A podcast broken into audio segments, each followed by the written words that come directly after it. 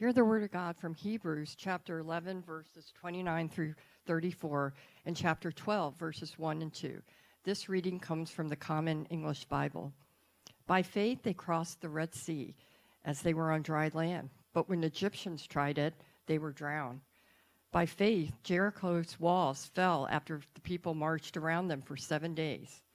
By faith, Rahab the prostitute wasn't killed with the disobedient because she welcomed the spies in peace. What more can I say? I would run out of time if I told you about Gideon, Barak, Samson, Jephthah, David, Samuel, and the prophets.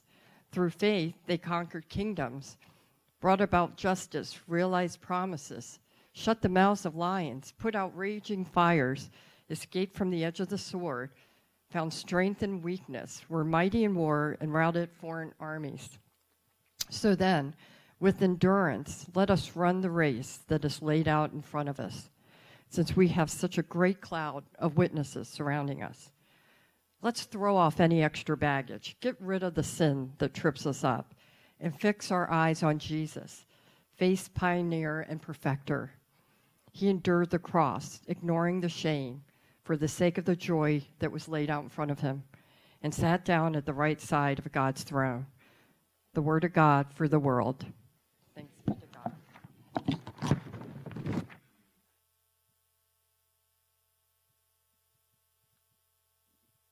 So, I have a question for you this morning. Have any of you ever run a race? Now, think about it. maybe in elementary school it was a sack race. I hope your team won. Maybe in high school you joined the track team. Maybe you're one of many, many Tampans, Tampanians, people who from Tampa have run in the Gasparilla 5K or 10K. Or maybe you've actually run a half marathon or a whole marathon. Hmm. Back in the early 2000s, Clark and I were really into running. In fact, I remember the day he ran his first half marathon. And the kids and I, they were kind of young, and we went to support him. And we were there cheering dad on as he came around a corner. And then we went to another spot on the track so we could cheer him on. And I remember this day very well because, well, we've told this story so many times because it was that day that Benjamin lost his first tooth and swallowed it. And so the whole rest of the race, he was worried that the tooth fairy might not come because there was no tooth to be received. But we assured him there was. So we remember the day Clark ran his first half. And he went on to run Grandma's Marathon in Duluth, Minnesota that year. It's designed specifically for those of us who run like our grandmothers. And he passed that one too. And the next January, I ran my first half marathon. Oh, it was so exciting. After a lot of training, a lot of hard work, a lot of logging in the miles, I did it. The Sunday before the race, it was on a Sunday, of course, the, Clark was serving as district superintendent, and I was at a little teeny church in Miami. And so that day, it, of course, made the announcements why I would not be there the next Sunday. I would be running this race. And with that, Vivian, the head of the director of the preschool where Ben and Zach had gone, stood up with this huge banner that said, Run, Sally, run. And then over here, Becky, who's the head of the mission committee, stood up and said, Run like the wind. And back in the back, Henry, who was Abby's Sunday school teacher, stood up and said, You can do this. We're with you all the way. And sure enough, some of them traveled from Miami to Naples to cheer me on that next Sunday. To have that kind of support and encouragement is incredible. You can do a lot with that backing. And that really is a lot of what our sermon is about today support and encouragement as we close out this sermon series on Hall of Faith. Would you pray with me? Oh, loving God, for all who have encouraged us along the way, we give you thanks for the way they lived their lives, for their witness and their words. We give you thanks. Help us to remember and help us also to encourage others. Amen. So, friends, I really want to say thank you for being here on this Labor Day weekend Sunday as we have all been busy making preparations to meet Hurricane Dorian Now, gratefully, it looks like we will just get to eat those provisions, we hope and pray. But those folks in the Bahamas, where it is sitting on them right now, it is stalled to eight miles an hour in its category five. They need incredible prayers. And those, as it goes, continued towards the coast. We don't know where it will go. So, all those and all those who are prepared to help, we pray Godspeed. So, for those of you, if you've not been here recently, we are just finishing up this sermon series on Hall of Faith, and we've kind of been looking at the biblical Hall of Fame characters, so to speak. We looked at Noah and Abraham and Sarah. We looked at Moses, and today we're looking at the grandstand, the great cloud of witnesses who have been and are a part of our lives.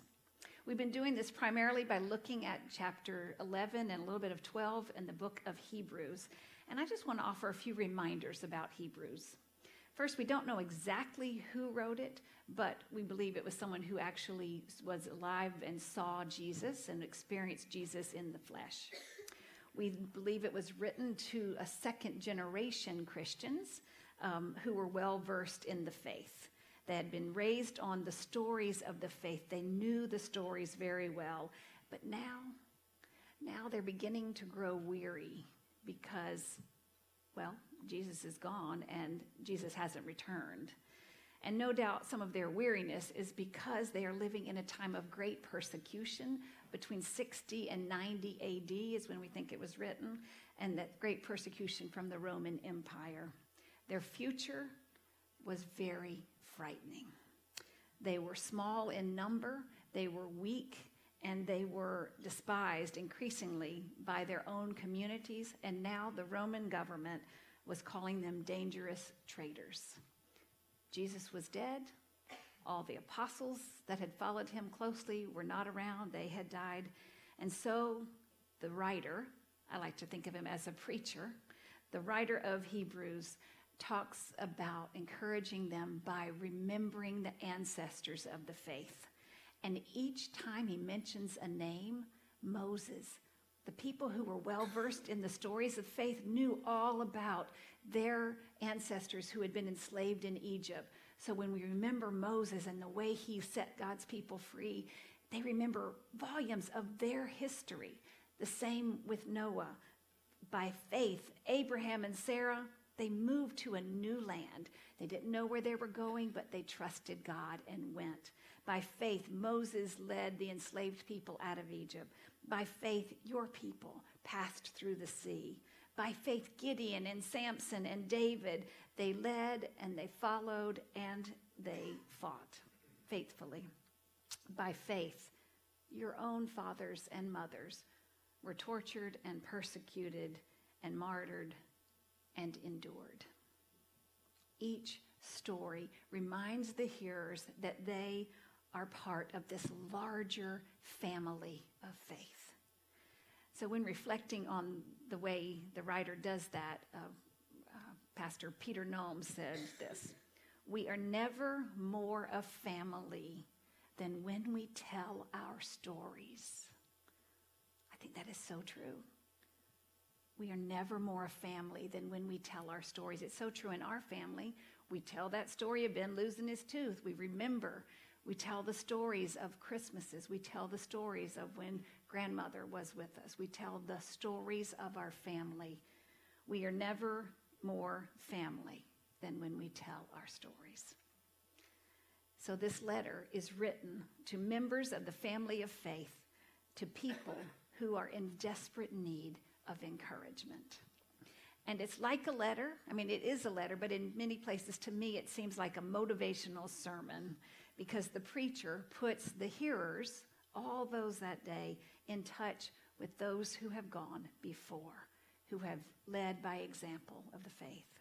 The writer does this by continuing to say, by faith, so and so endures.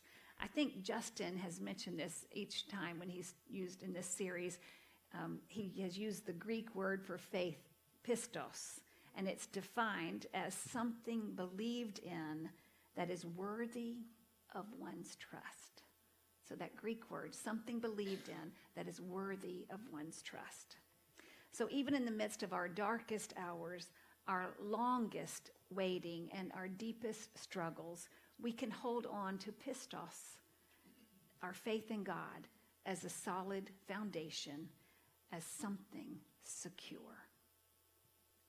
Our faith gives us courage to endure, and the evidence that the writer gives is that long list of heroes of the faith, culminating in the example of Jesus Christ. In the commentary to the Hebrews, Tom Long writes, it, he describes this as an unbroken cord, an unbroken cord of people who throughout the ages are held on by faith. And that cord weaves in and out of the sanctuary, in and out of this sacred space.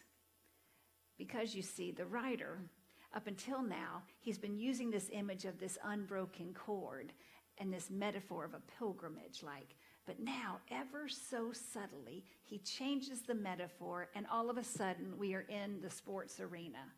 And all those who are listening that day, and including you, have been enlisted, have been drafted to be one of the final runners in this great relay race of faith. So then, with endurance, let us also run the race laid before us, since we have such a great cloud of witnesses surrounding us. Yes, we become part of the story, part of that lived out faith, and we are also called to pass it on. In that realization, we recognize that, hmm, I didn't get here by myself. There are a lot of people who helped me get to this moment in my life. Just like those members of my church, Vivian and Becky and Henry, their support cheered me on as I logged mile after mile.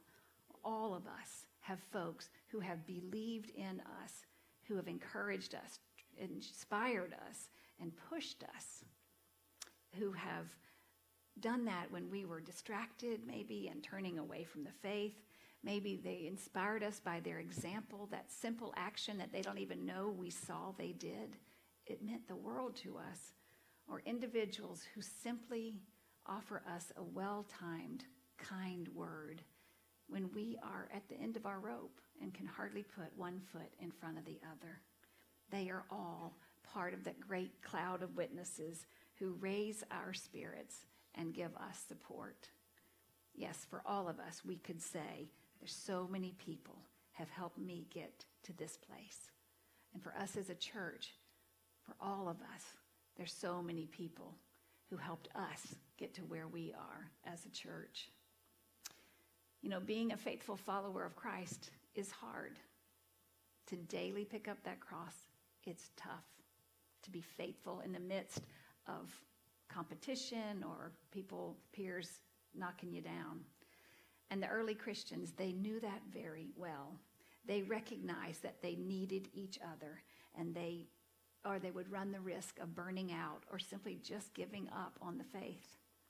To keep going, they encouraged one another and they shared stories of the faith and they invited others to know this one Jesus who changed their lives, who changed the world. Therefore, since we are surrounded by such a great cloud of witnesses, let us throw off the extra baggage and get rid of the sin that trips us up and fix our eyes on Jesus, faith's pioneer and perfecter. With encouragement from those who have prepared the way for us, those who loved us and we've lost, those who cheered us on as we went each step of the way, their support is incredible. So, who are those folks for you? Who are some of those people who encouraged you those whose witness was actually faith being lived out in front of you. It was the word made flesh in front of you. You know, as we walk around this campus, we can remember people who are no longer here, but who maybe maybe made the memorial garden in, in existence, or maybe they taught your kid in Sunday school, or maybe they were on the finance team that helped to magnif- to make this Magnolia building, a Magnolia building instead of what it was before. Whoever they are, they are part of that great cloud of witnesses that surround us even today, encouraging us to run with perseverance. Yes, they are the communion of saints. In 1997, Fred Rogers was honored at a, an event and he was given the Lifetime Achievement Award by the Academy of Arts and Sciences. And I'd like us to watch his acceptance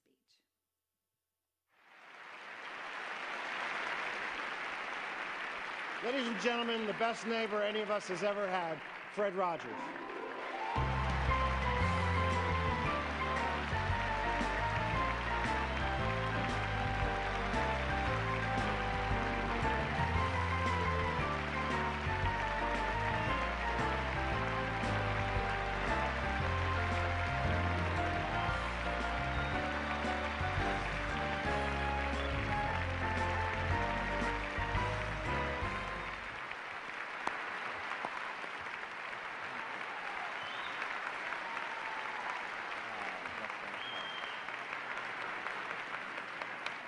For giving generation upon generation of children confidence in themselves, for being their friend, for telling them again and again and again that they are special and that they have worth. It is my honor on behalf of everyone here and on behalf of the millions of children whose mornings you have brightened with your kindness to present you with this Lifetime Achievement Award.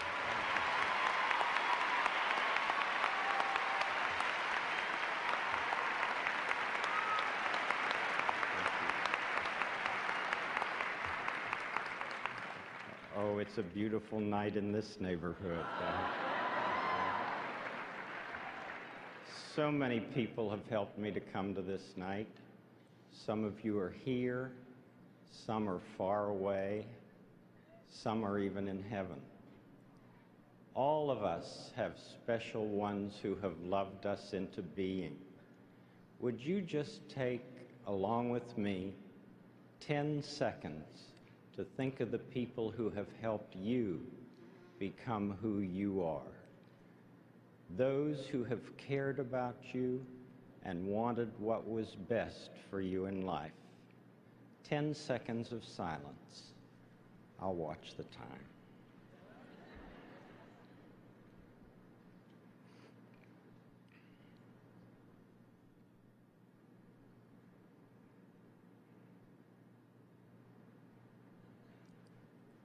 Whomever you've been thinking about, how pleased they must be to know the difference you feel they've made. You know, they're the kind of people television does well to offer our world. Special thanks to my family and friends and to my coworkers in public broadcasting, family communications, and this academy for encouraging me, allowing me all these years to be your neighbor. May God be with you. Thank you very much.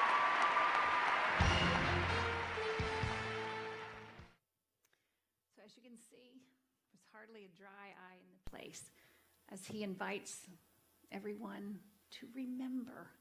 Remember who those people are in your life that have helped you get to this place. In just a few moments, we're going to share together in Holy Communion. And as you come forward, I hope that you will take some time to remember. Remember Christ's gift to all of us, but also as you sit down and reflect during the music, to remember who helped you get to this place today where you are. For you are not alone. You are surrounded by a great cloud of witnesses. Sharing the stories of the faith is what encourages us to persevere and to remain strong in the faith and encourages us to invite others to join the race. Looking to Jesus, the pioneer and perfecter of our faith, we can remember that goal. And as we look at Jesus, I hope we see the disciplined, loving, faithful, merciful, kind way Jesus ran the race. And I pray it will motivate you to lace up your shoes, to receive the baton, and to sprint toward the goal. Will you pray with me? Oh, gracious God, we recognize that there are so many people who have helped us get to where we are. And we recognize that you are always with us. That's the core of our faith. But it's not only you, it's that great cloud of witnesses who have encouraged us along the way. Help us to recognize that. Help us to take time to thank them if they're still alive and to honor them by the way we live our lives in the future. And also, God, help us to be more mindful of those in our midst whom we are called to encourage in the faith as well. May it be so. Amen. So, friends, as a response to the word and as a way to receive our tithes, offering, gifts, and prayer cards, I would invite the ushers to come forward.